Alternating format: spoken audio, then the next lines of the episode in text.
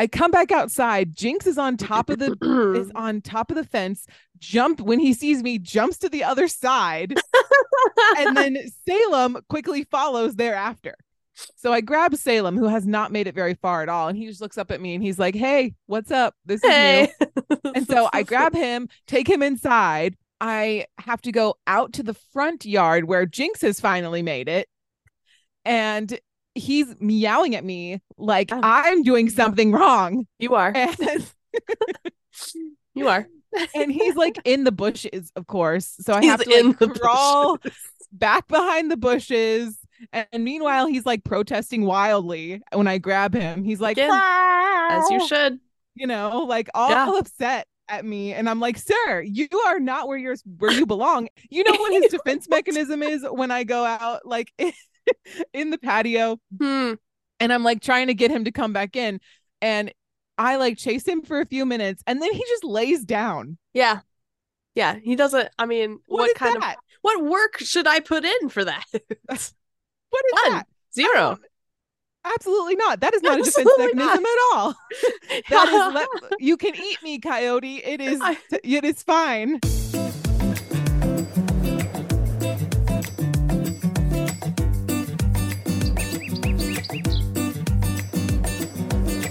Hello everyone and welcome to the show. I'm Blair. and I'm Kirsten, and we are Mediocre mediocre content. content. And we are so close to being done with the series. So close, but yet so far. yeah, so far, literally like g- galaxies away, even. Did you like that? Yeah. Okay. it's In a galaxy far, far away, right? Right. Uh, yeah, right. Nice. But it's not because it's one it's the it's You're- our yes. galaxy. No, that's right. Yeah. Yeah. Yeah. Oh, that's disappointing. Well, I know. um, I have fun things to talk about really quickly. Oh, good. I'm so excited. I'm gonna let my inner weeb out for a few moments. Um, so the beautiful social media platform that is TikTok, right? hmm It sometimes tells me about things in my area that I might be interested in doing every now and then, right? As as a good algorithm does. As a good algorithm does, yes. Uh, and uh, about a week or so ago now, I received a TikTok video about this store called Arisu, and it's in Mystic, Connecticut. And basically, it's all you can dream of anime. And um, I got to go yesterday, and it was Wow. very fun. It was in the middle of this like village looking thing with other unique shops. They had I had boba for the first time. And and I hated it. oh god. Doesn't matter. It was Alice in Wonderland theme and I mean decked out. All of the drinks had themes. The you could buy stuff like from the decor. Uh, it, you felt like you were in Alice in Wonderland, and if you looked through one of the photos, you could actually see through to the shop beside it, which was called Alice's Haunted Bookshop, and it was like Nice. you know, this very magical thing. They also had a store called Cloaks and Wands, which was decked out to be like a mixture of Harry Potter. Honor. Um, Mhm. Lord of the Rings was in there. There was also um, uh, the Hocus Pocus movie memorabilia stuff in there. And they also were kind of a cafe where you could buy butterbeer, like bourbon scotch and stuff. Like you could buy drinks. Yeah, it yeah, was yeah. very cool Yeah. this whole little village in Mystic. And it was a blast. It was very overwhelming. It was very busy. Every shop had a theme. We walked around as much as we could. I got a lot of back sweat. Um, but it was great. Overall, had a great time. Good. That's highly recommend. exciting. Yeah. Yeah. We Very didn't cool. experience all of Mystic. There's like an aquarium and a bunch of museums and like a whole downtown area we didn't even get Uh-huh. to go to. It was just so freaking hot and humid. Yeah. But Do you know about Mystic, Connecticut being the like place for that movie called Mystic Pizza with Julia Roberts? no, I do not. Okay, so it was a movie. I think it came out in the late 80, 80s and or early 90s. Anyway, Mm. it's like a classic rom com. Oh, and cute. um Julia Roberts, it's like her breakout role, I guess. And it's called Mystic Pizza because the main character works at the Mystic Pizza shop. And so it's based in like Mystic, Connecticut. So it's like kind of a a place for that. That's adorable. yeah. Uh, there's lots of history apparently. Of course, the algorithm is now just spitting out mystic backs. So I haven't come across that one yet, yes. but I'm sure it's coming. Yes. definitely. but highly recommended if you've never been. It was totally worth it and very fun. Cool. Yeah. Yeah. We'll we'll definitely check it out at some point. Have to I, I've got to go back for the aquarium. I really want to go. Well, yes, aquariums are always fun. I Yeah. love aquariums. Um, the Georgia Aquarium has been my favorite one so far. oh nice. Um, it's giant and they have a whale shark. Ooh. Um, and one of those big manta rays as well that lives in the same tank as the whale shark. It's really God, cool. I love a good stingray, man. They're like my Uh-huh. favorite. Yeah, Oh, I know you like the sea flap flaps. I do. I really do. Ugh, um, they're so soft. what was I gonna say? Oh, I really want to go to. Speaking of like northeastern towns, yeah. um, I really want to go to Salem, Massachusetts. yes. Yes. I need to do that. especially around. I'm sure it's very crowded around in like October, Halloween time, but, but it is on my list of Yeah. things that I want to do. you have to. Yeah, I have to. This is going to be. The, I've decided this is the season. You know, It- tis the season. tis the season, and it's our last one here, so I got to make the most of it. That's right. Got to check the things off the list. oh, I'm I'm glad I checked that one off before we left. Yeah. uh, okay, that's all I had. It was very fun. Shall I disclaim? Yes, please disclaim away, friends. All right. Just before we get started, we are not experts on anything. If you have come to this podcast to get any kind of life advice, any kind of advice, really, um, we are not the place for that. but No. um, we are the place to learn about things that you may Yeah. otherwise have not learned about. So, um, we encourage you to listen and take everything with a grain of salt. And that's that's the disclaimer. That's great. You did a great every time. You just do an amazing job with Thank that you. disclaimer, man. Thank you so Um, much. And you're also in charge of good news this week, I which am, I is exciting. I am, yes. And Uh, I will yeah. say it is science related because like so much good news comes out of science. And I just there's nothing else I can do about it. I'm sorry, guys. You're just gonna have to deal. I there's only so many like heartwarming grandma stories that you can like. I mean, don't get me wrong. I love a good grandma, but right. Yeah.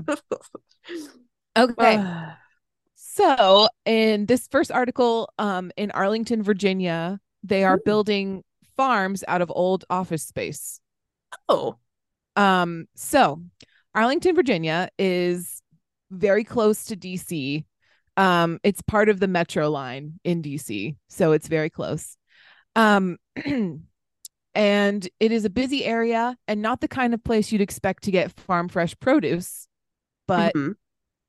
um, Area 2 Farms is growing greens, herbs, and root vegetables in a vertical farm thanks to the absence of traditional office tenants. I love that. Oh my yes. god. Yes. With high rise office space remaining vacant even after the end of the pandemic, landlords are open to ideas. That's amazing. I know it's going to, it's, and it gets better.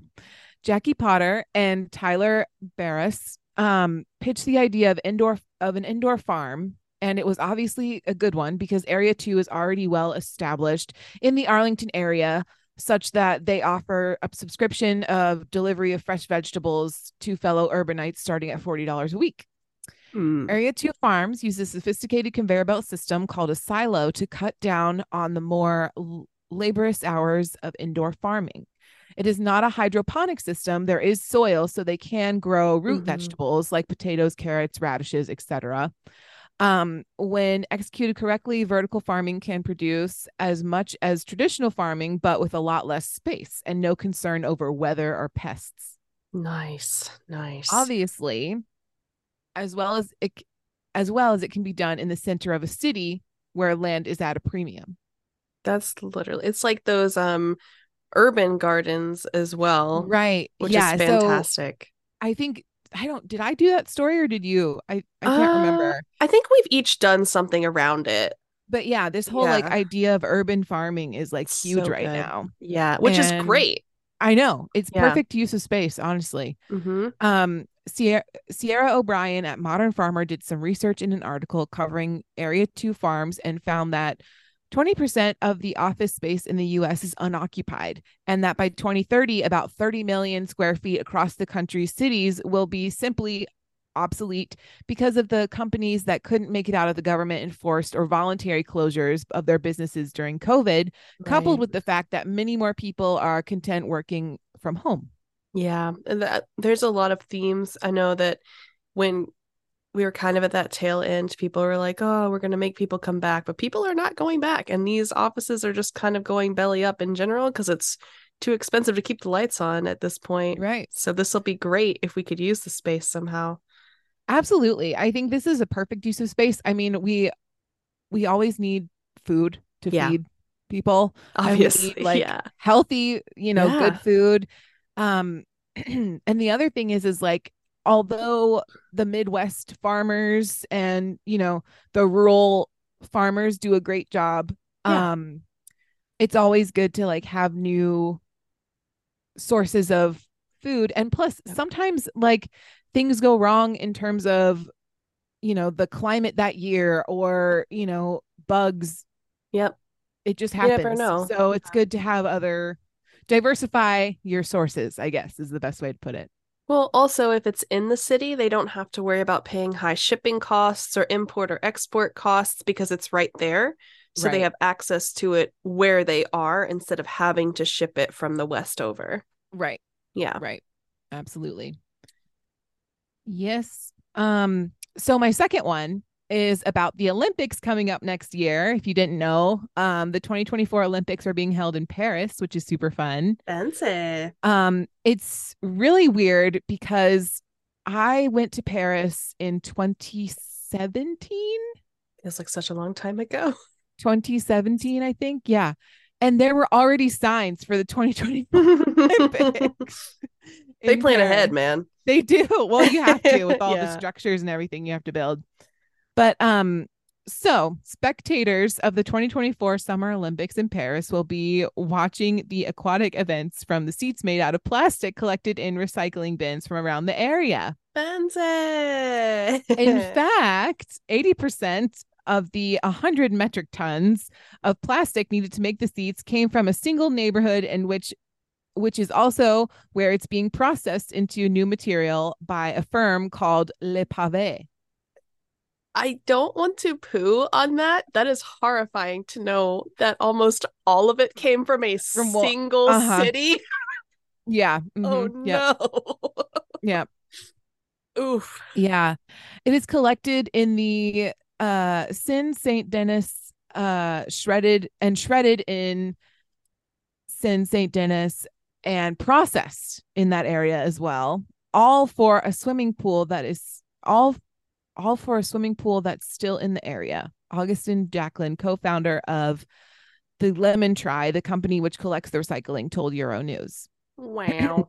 Numerous tests have been carried out on the chairs. This this I thought was funny, which include UV resistance, fire resistance, and toxicity, but also mechanical resistant to test to see how well they maintain anchored to the floor. Their persistent rips to tear it off, perhaps by a drunken, angry, angry spectator. Look, you gotta test every scenario. I get it. That seems very viable. And honestly, I think more stadiums should do it.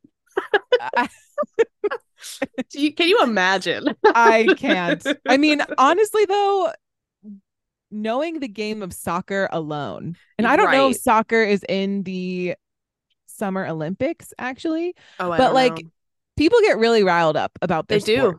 So I mean, I don't. I mean, America's known for that. Like we have, you know how the Super Bowl went down. Honestly, every sport event, even the most basic. yeah. Yeah. So, wow. um, Marius Hamelot, co-founder of Le Pavé. I love saying that. It sounds so fancy. it's French. uh, Everything sounds fancy. I you're you're so right. Um, said that in the lead up to the Olympics, manufacturers have been encountering problems getting hold of new plastics, so they switched to using waste streams. One rich vein in particular was soda soda bottle tops, Mm, mhm. of which five million were shredded by various companies looking to produce infrastructure like seating for the games. Wow. This is a huge communication tool, says Augustine. Um, when we tell children children to come and put your bottles in the bins, and tomorrow there'll be seats for the Olympic swimming pool, it raises awareness. Okay. I can So- see that. Yeah. Paris Yeah. and France at large have set ambitious um, targets of sustainability for the games, hoping to reduce the downstream emissions by half compared to the 2012 and 2016 games.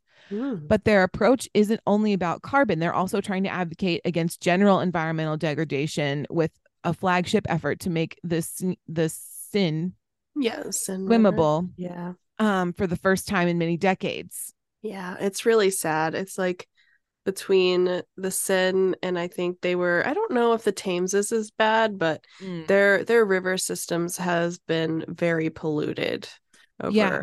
The centuries. So the way that the article described it was ecologically deadly in the mid 2010s.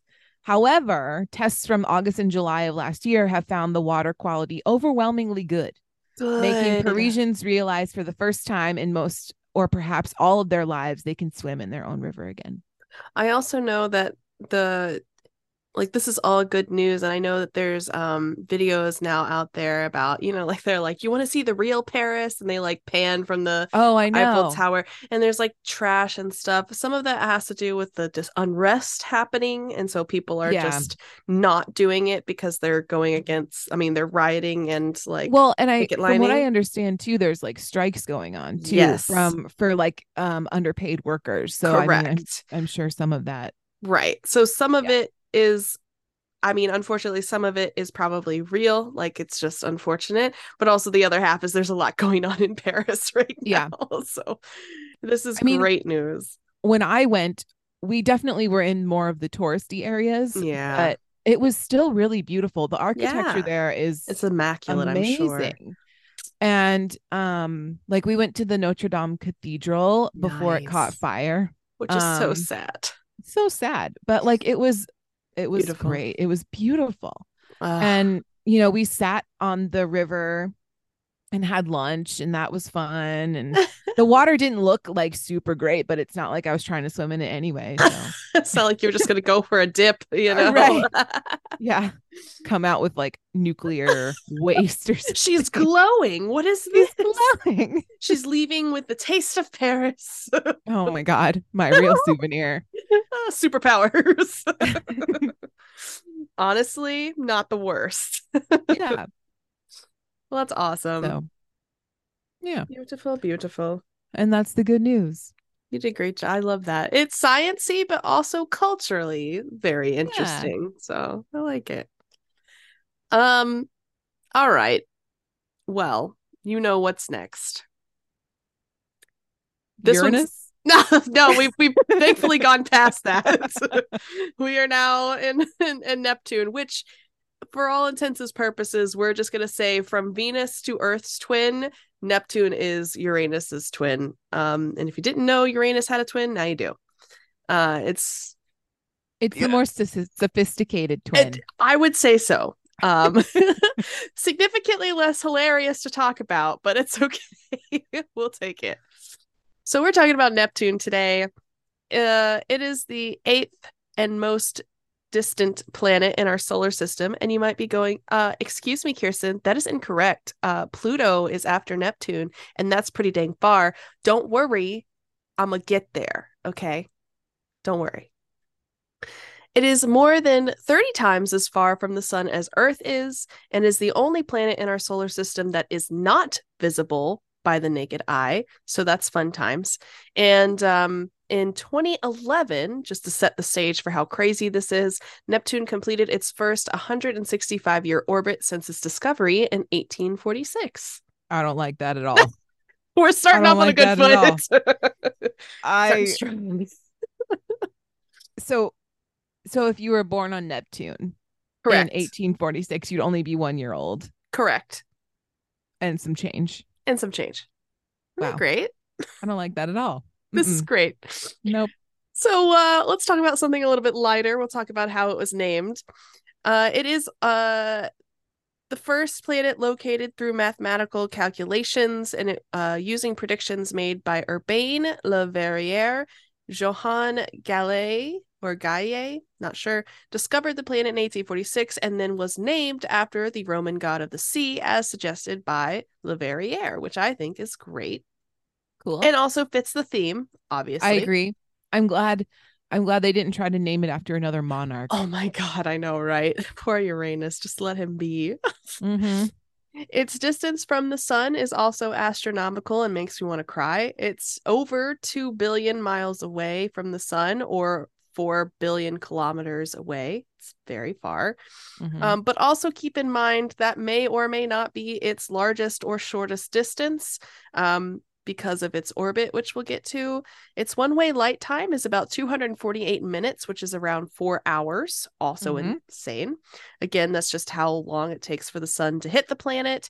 And Neptune, so far from the sun that high noon on the planet would seem a dim twilight to us. The warm light we see here on our home planet is roughly 900 times as bright as sunlight on Neptune, just to give a little comparison there. So you're not getting sunburn on Neptune. Absolutely Is what you're telling not. me. Okay. No, you would have a better chance to get a uh, um, a moon tan on Earth than you would a sun tan on tan. Neptune. Do you like that? I thought you were going to say a moonburn, in which case, I feel like it would be really hard to burn with the moon's Uh, light, you're though. right. You'd be You're sooner right. getting a tan. or or on Neptune, since it's so cold, it's an ice planet. So you could you would get a a, fro- a frost burn, a freezer Oh. burn. A freezer. burn. the whole planet is just a giant freezer. That's pretty accurate. What am I trying to say? Frostbite. Frostbite. That's what I'm trying to say. a, a freezer burn. Like I'm a steak at the back of your freezer that's been there since the 90s. I mean, it's two billion miles away. So, yeah, that steak's living in a different universe. at the back of the solar system. the back of the soul. Somebody go throw that thing out, will you? it's definitely ready to go. um so as as we stated prior, one year there is 165-ish Earth years or 60,000 Earth days. Also not great to think about. Uh, the length of one day, though, is only 16 hours, so it is less than our day.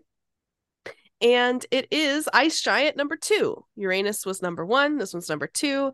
Um, it's about 80% more uh than the planet so the planet's mass it's about 80% or more made up of hot dense fluid materials water methane and ammonia so they're now in their liquid forms your favorite and Cute. above a small rocky core uh, and of the giant planets neptune is the most dense so the other planets are whatever they are but this one is very dense in its icy form Hmm.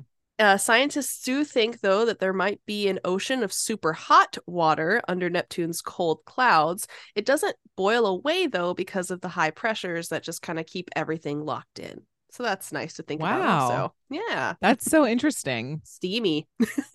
Beamy indeed.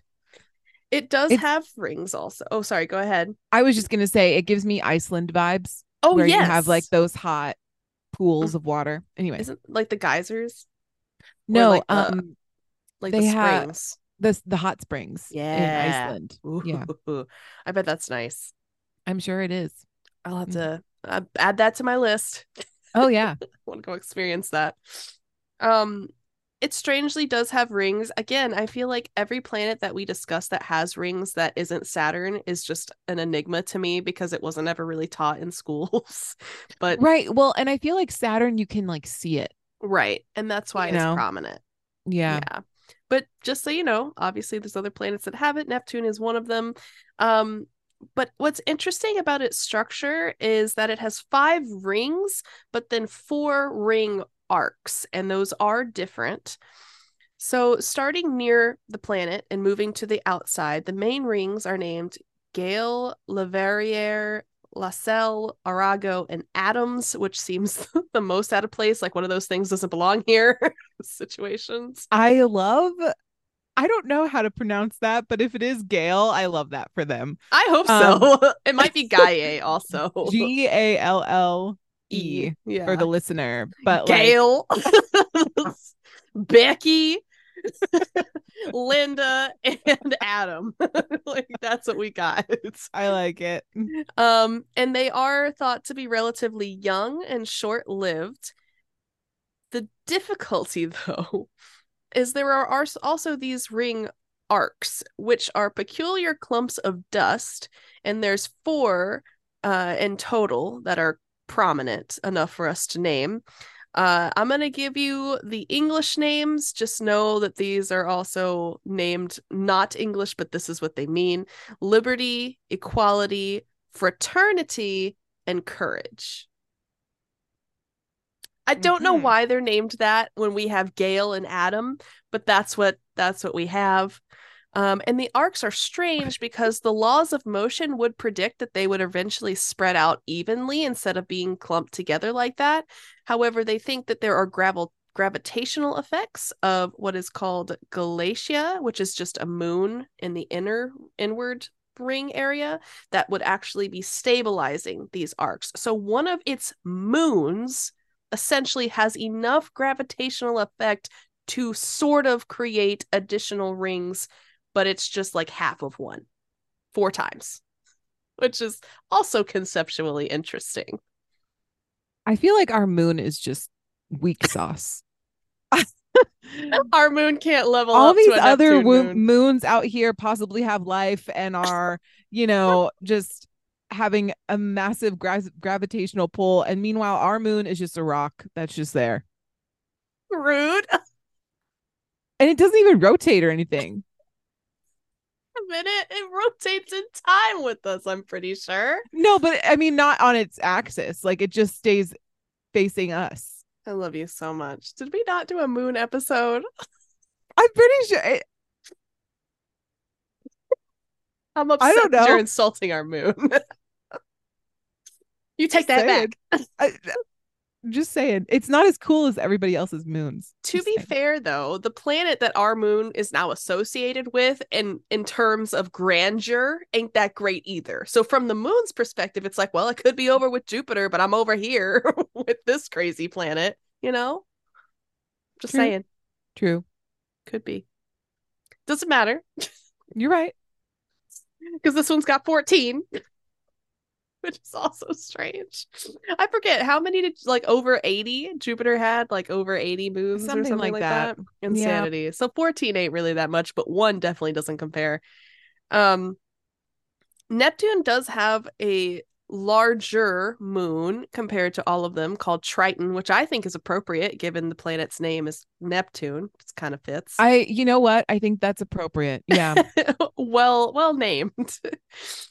It they was- were really using their brains there. They were. They were like, "Oh, it's it's King Neptune. He needs a Triton." I think so. Discovered uh, October 10 in 1846 by someone named William Lassell, just 17 days after Johann Gale discovered the planet itself. And again, That's where Gale comes that's from. where it comes from. And Lassell Mhm. and um also Leverrier or Leverrier or something. Mhm. That they also th- their name was in there as well for one of the rings. Sure. Um, and since Neptune was named for the Roman god, its moons were named for lesser gods and nymphs in Greek mythology, which again kind of checks out, keeping the theme strong. We like the theme.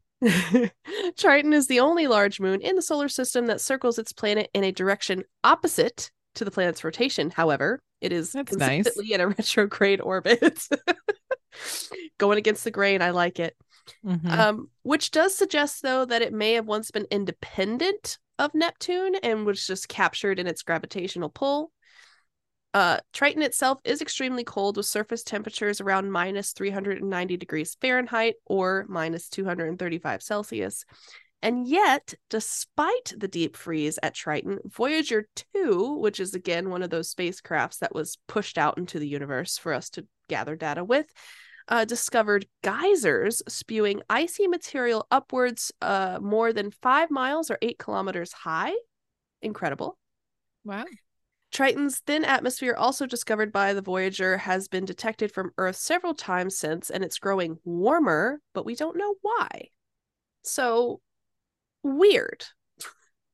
I like that Triton has stuff coming out of it because, like, when Neptune uses the Triton, there's, yeah, you know, lightning Magic. or whatever comes out of it. Yeah, yeah, that's cool. it's nice. We're also going to gloss over the fact it's slowly getting warmer. Yeah, I don't, I don't care about that. That's fine. it's spewing geysers, and that's cool. I mean, that's probably due to the warming, right? On its own planet, I guess. So if it's getting warmer, like it, when you said it's growing warmer, I imagine like the core is getting warmer. Yeah. Like it's getting warm from the inside out. yeah, but like, why? You know, nobody's that. Well, I say nobody's there. That might be a lie. We don't know what the we don't know what the composition of Trident is. Triton is. though. That's true. Other than icy It could geysers. be warm on the inside. We don't know. It could, be Could like be. one of those like molten lava cakes, you know? warm You cut into inside. it, it just Yeah. oozes out. Right, yeah. Is Triton delicious? we don't know. it could be a treat. Um, all right. What Neptune looked like though? Let's talk about it. its radius is four times wider than Earth, which isn't as much wide as Jupiter is comparatively, but it's still pretty wide. It's got about a 15,000 mile radius or 24,000 kilometer radius. Times it by two, diameter. There you go.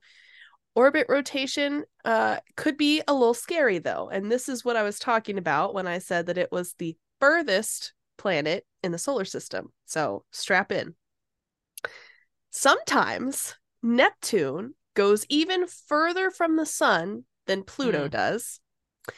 Pluto is highly eccentric, oval shaped orbit, can sometimes bring it inside Neptune's orbit for a 20 year period every 248 Earth years, which is a long time. So it doesn't happen frequently, obviously. Um, but this switch in which Pluto's closer to the sun happened recently from 1979 to 1999, but Pluto uh, can't ever crash into Neptune, so that's good to know. Uh, because for every three laps Neptune takes around the sun, Pluto makes two. So they just won't ever be close enough for that to happen. Um, and this repeating pattern will also prevent the approach approaching of the two bodies to each other, Right. Yeah, yeah, yeah. which is Okay. But it's, it's very close. Neptune's axis of rotation is tilted 28 degrees with respect to the plane of its orbit around the sun, so similar to Mars and Earth. And this does mean that technically Neptune would experience seasons like we do. However, since its year is so long, each of the four seasons would last over 40 years apiece. Also horrifying to think about. So, can you imagine like a 40 year summer? Maybe that's what we're in. We're transitioning into a 40 year summer. Stop it right now. Existential crisis coming. I well, because you're only really like the average lifespan of a human is like about 80 years or so. And Mhm. like, so you'd only experience two seasons out Yeah. of the four. Can you And, like, imagine? Oh my God. imagine if the only season you ever got was fall and winter. I'd be Well, so think of- sad. Think about it this way, which is, I think, is the most trippy. It's Oh, like, so your parents Yeah. experience a whole different two yeah. not a whole different two seasons, but at least one different season than you. So they mm-hmm. don't know what to expect for the for the next season. Yeah. They have no clue. And there's That's- nothing that can teach, like, no one can teach them because nobody's lived that long unless you're between seasons somehow. Right. So there would be some like overlap, I think. Yeah. But it would But be still. weird. It would be weird, wouldn't it? Can you imagine being born on the first day of the first new season? Horrifying. Everybody panic. Everybody. I, I but I also feel like it's probably gradual, just like everything. oh you know. yeah, yeah. Uh, well, I don't know. I say that it's pretty. It's pretty extreme on this planet still. I know, but it takes like a million years. A million. Not a million, but like a long ass time. It is a long ass time. from one to get one rotation. So you're right. and you know, No, I don't know. Right. It's just Yeah. horrifying in either either way, no matter how you say it. right. Yeah. It's, we- it's weird. I don't. Um, we are going to talk about your favorite thing about these planets, though. It's kind of the same old tune in that, Mm. uh, of course, similar to others of the gas and ice giant types, doesn't have a solid surface because its atmosphere is hydrogen, helium, and methane. And it extends to great depths, gradually merging into water and other melted ices over a heavier, solid core with about the same mass as Earth. Its core is about Right. the same mass as Earth. Okay. And then So- it's got a bunch of gas around it. Yes, very gassy. Mm. Ew. Um, atmosphere, hydrogen and helium with a little bit of methane, like we just said. Um, and its neighbor Uranus is a blue green color due to such atmospheric methane. However, Neptune is more vivid because there's some unknown component that is causing its color intensity. So it's just something we haven't discovered yet. But if you look at the two, Neptune is far bluer. Yeah, yeah. It's like light blue. It's really pretty. Yeah. Exactly. Um, weather system is crazy. It has uh the windiest winds in the entire solar system. And despite its great distance and low energy input from the sun, because again, what the sun does other than light is heat things, so it's so Mm. far away it can't accomplish that. Mhm. Um, but despite that, Neptune's winds can be three times stronger than even Jupiter's and nine times stronger than Earth's. And these winds will whip clouds of frozen methane across the planet at speeds of more than 1,200 miles per hour or 2,000 kilometers per hour. And even most, uh, even the most powerful winds on Earth have only hit about 250 miles per hour or 400 kilometers per hour. So it's insane. This causes, though, something that we did see on Jupiter. So the big red spot or great red spot or Mhm. whatever you want to call it, that was like the hundred year old storm that just keeps brewing. Um, yeah. there is something similar that was on Neptune as well, and it was spotted in 1989. They create they called it Great Dark Spot at the time, and it was large enough to contain the entirety of the Earth. Um, this particular one has since disappeared, but new ones are starting to appear on different parts of the planet. So Nice.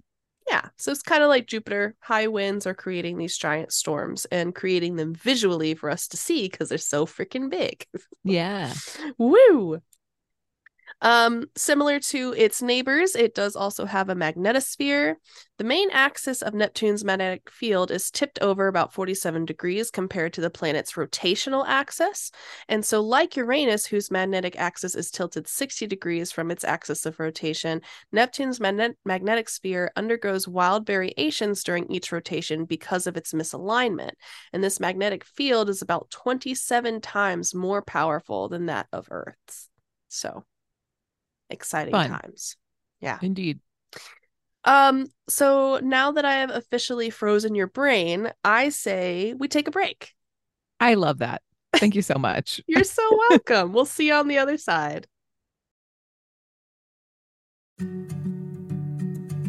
Hello. This podcast is sponsored by the Tooth Fairy, Santa, the Easter Bunny, Dracula, the Keebler Elves, Jack Frost, Bugs Bunny, Winnie the Pooh, Bigfoot, and the Loch Ness Monster. Thank you for your continued support. If you are interested in sponsoring mediocre content, please contact us by owl or seance. No, but really though, you can contact us at mediocrecontentpodcast at gmail.com, on Twitter at mediocre squawks, or Instagram at mediocre content podcast. Also, if you like these fake ads, or if you're sick of them and want real ads, rate us five stars wherever you listen to podcasts. Now back to the show.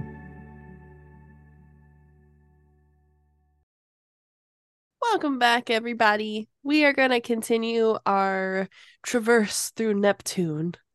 Um, and as always, I just want to say, uh, potential for life is usually the question that comes up after None. all of that. The There answer none. None. It's too extreme as usual. I feel like once we got past um Earth, it was kind of like, well, some things could, or like, well, some of the moons could. As far as we know, they have not uh, confirmed nor denied that even the moons could technically provide life as we know it. So Right.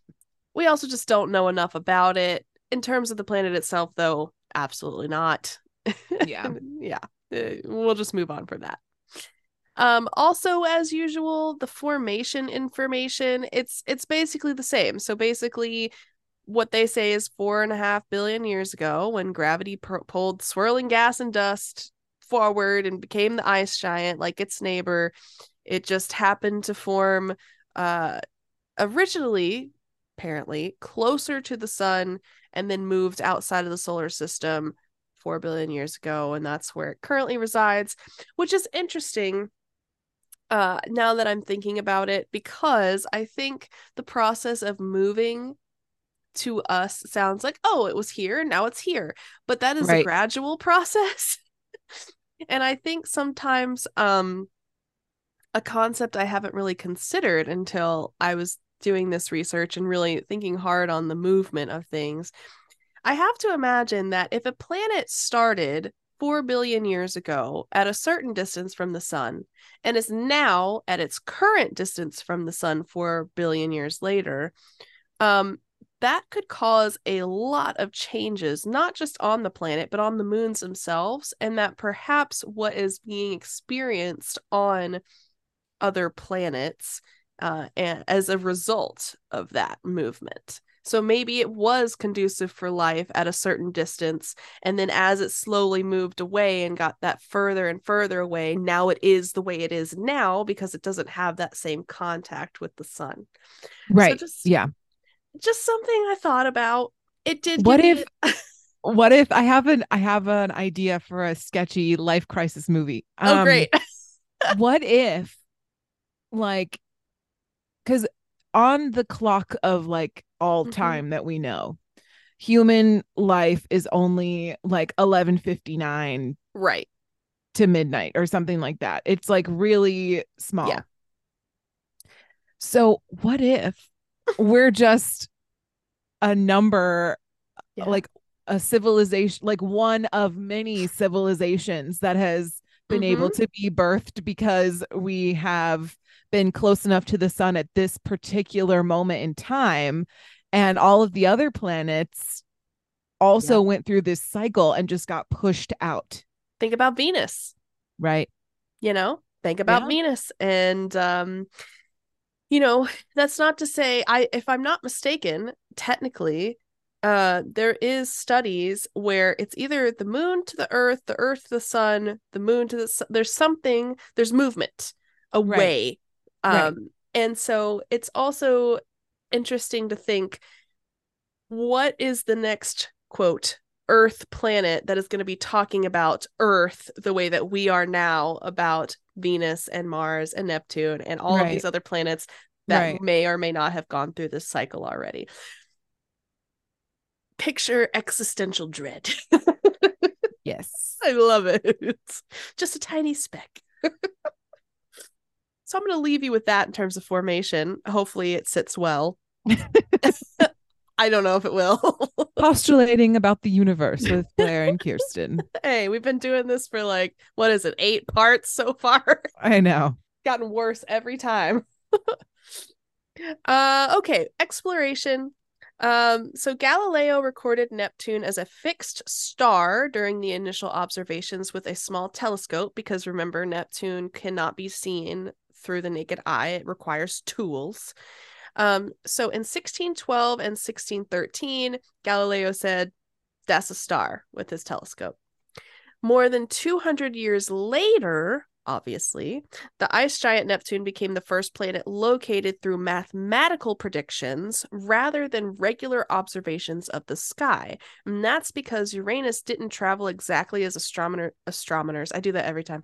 Astronomers expected to, and French mathematician Urbain Joseph Leverrier, who we talked about in its discovery, um, proposed the position and mass of the unknown planet that could cause the observation changes to Uranus's orbit, which we know Neptune's is kind of crazy and Pluto's kind of crazy. So that kind of Mhm. makes sense that they would then need to use math to discover that. Uh, he sent his predictions to Johann Galle at the Berlin Observatory, who found Neptune on his first night of searching again in 1846, which is 17 days later. Uh, uh, or 17 days later, um, Neptune's largest moon would then be discovered as well, Triton. So Fun times. basically, we're just they're they're saying this should be here based on math, and then we look and it's there. A magic, yes. Uh huh. Uh huh. Okay. They're like something's up with Uranus, and they're like, "Well, we got this star that Galileo talked about," and they're like, "Math," and they're like, "Math," and that's just kind of how it happens. I like it. Space math. Space math. if I didn't like math before, I definitely would not be into space math. Well, and I imagine it's like some physics too, oh, because Oh, yeah. you're dealing with like gravitational pulls and stuff like that. So And it's orbits and like praying it's in eye shot when you look for it, I guess. right. Yeah. Well, there's only a few people who have really high powered telescopes. that too. So I feel like you kind of have to work with the telescope people and be like, hey, you could probably see this if you looked for it. well, also think about the type of telescopes they were dealing with. It was 1846. I know. I Hubble know. wasn't even a thing, you know? I Like know. that's even more aggressive. Like, look through here and hopefully you find something. Good luck. you Yeah. know? Um, so more than 140 years after that, in 1989, NASA's Voyager 2 became the first and only spacecraft to study Neptune up close. Voyager returned a wealth of information about Neptune and its moons and confirmed evidence the giant world had faint rings, like we discussed, like the other gas planets. And then, of course, we introduced Hubble Space Telescope power, and that was fantastic. And um, they also gathered more distant planet info. So here's what we got in terms of significant events then. 1612, Galileo incorrectly records Neptune as a star, so that's exciting. But again, used a small telescope because you have to. 1846, officially discovered as a planet as well as its moon Triton. 1983, Pioneer 10 crosses the orbit of Neptune and becomes the first human made object to travel beyond the orbits of the planets of our solar system. And this spacecraft in general remains on a trajectory to the red star Aldebaran in the constellation Taurus and is expected to pass by in about 2 million years. So we got a little bit of time for that. Didn't really give us a whole lot. I know. We're on track. We're on track. In 1984, astronomers I nailed it. Uh, find evidence for the existence of the ring system. 1989, Voyager 2 becomes the first and only spacecraft to visit Neptune, which passed about 4,800 kilometers or 2,900 miles above the planet's northern pole. 2002, using improved observating, wow, observating, improved observing techniques. Doing great. I got astronomer and then beefed up observing. so that's great. Uh, but they discovered four new moons orbiting the planet and named them. I'm not Laomedeia, Neso, Sao, and Halimede. I think I did pretty good. Can't say Mhm. astronomer or observing, but I nailed that. 2003, another moon, uh, Psamathe, is discovered using ground based telescopes. 2005, scientists using the Keck Observatory take image of the outer rings and find that some of the rings have arcs, uh, or some of the ring arcs have deteriorated. So that's the other thing. There's ring arcs that are also falling apart. However, as we also discussed, they're only being held together by the gravity of a of a moon, so that would make Right. sense. Yeah, yeah, if yeah. they just fell apart at some point. Um, 2011, Neptune completes its first 165 year orbit since its discovery in 1846. Exciting and horrifying.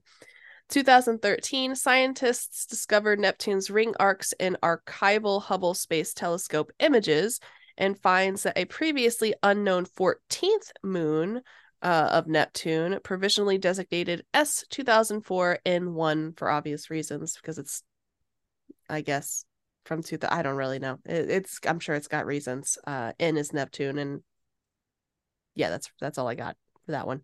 Okay. 2016, scientists using the same telescope discover a new dark spot on Neptune, uh, the first new atmospheric vortex since the 21st century, which we talked about the Great Dark Spot. So this was the next one to come and become visually on the planet that we could now see. Um, Got it. and that's it. I mean, we it's just incredible when we talk about these planets that just get further and further. There's less exploration happening, less we know about formation, less that we uh discover often because you have to think it went from like the 1800s to the 1900s and then from 1989 nothing happened until 2002 and even then it was just to discover that there were more moons associated with it so it wasn't even like neptune planet in general related right. so I mean, it's hard to get there though. You Uh, know what yeah. I mean? Like it's Yeah. You know, it's yeah. overwhelming it's yeah. I can't imagine being a scientist and going, okay, we have to get to Neptune. Uh, so number one, it has to last long enough to get there. Uh, number two, it has to be uh resistant to a lot of potential issues, gravities, and gas, I guess, you Mhm. know. Um, and then it also has to dodge moons, asteroid belts, multiple rings of other planets that are in the way that may far outreach the fringes of where this is going to get Yeah. to there. Like Mhm. it's immeasurable. Well, obviously not because people are doing it, but in my mind, it's immeasurable. It's it's a lot to consider, I think. And I mean there's tons of people working on this, so I don't think it, it's not just like one guy in a room. Can you imagine just That would Steve down the hall? That'd be a, a punishment for sure. Ooh, I would quit. Um Benefits had to be this good. is this is Steve. He's working on our next voyage to uh Neptune, and that's literally all he does. for his entire life, and then he passes it on to Steve V2. Like, Yeah. yeah, it's pretty insane. Um, well, the other thing too is like this one, uh, like Voyager two. You said, or wait, is it Voyager? Mm-hmm. yeah, it's Voyager 2. Yep. Uh, nope, that's not the one I was thinking of. Oh, The one Which- that's gonna reach Pioneer ten. That's Pioneer supposed 10. to reach yes. uh one of the stars in the constellation for Taurus in Yeah. two million years. Like that's gonna happen a Mm. million years from now, if Yeah. that. Yeah. We, the, yeah, no, nobody here will be there at that time. Right. Slash like so they're just handing it down Yeah.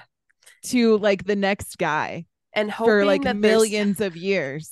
Hopefully there's not like a like a, a an issue with recording you know And it's only gonna pass by. It's not even gonna go there. no it's just a waving and then uh, circling the universe I don't i don't know. know, it's purposeful explosion you got me Also, what is the gas mileage like on this thing? That's what I want to know. first of all why have we not integrated this into modern vehicles and s- second of all what is it right. Like that's Yeah. wild to me. I Unmanned. don't yeah. just eh, you know Pioneer 10 is what we wish all current vehicles were. Right. yeah, I made it all the way to Taurus in 2 million years. What did you do this week? You know? Yeah, right. one- on one tank. Can you imagine the day that it, like nobody knows about this and like can you imagine knows. the day in 2 million years Yeah. that it gets there? I mean, if it gets there. If If. if is good. Mhm. Yeah. I feel like you gotta you gotta if a lot of these things. It's true. You're right. You're right. Uh well, that brings us to the end of Neptune. Uh we basically only have Pluto. We'll we'll circle back to Earth after Pluto, and then we'll talk about our beautiful boy the sun, and that will end the solar series for now. Obviously, if there's things like galaxies or other topics that I feel so inclined to bring the series back with, I will. Or because that know you I guys want to hear about. fair enough. Um, then we'll bring it back after we're done with the sun. But obviously, we got essentially three more episodes of this left, which is uh, Wow. exciting times. Um, but that does bring me to this. If you do have other galactic topics you want us to hit on with this series or otherwise, or other things that we haven't covered yet that you think would be interesting, we want to know about it. Uh, so let us know at our Gmail, mediocrecontentpodcast, gmail.com. You can tweet us if you want, uh, mediocre squawks.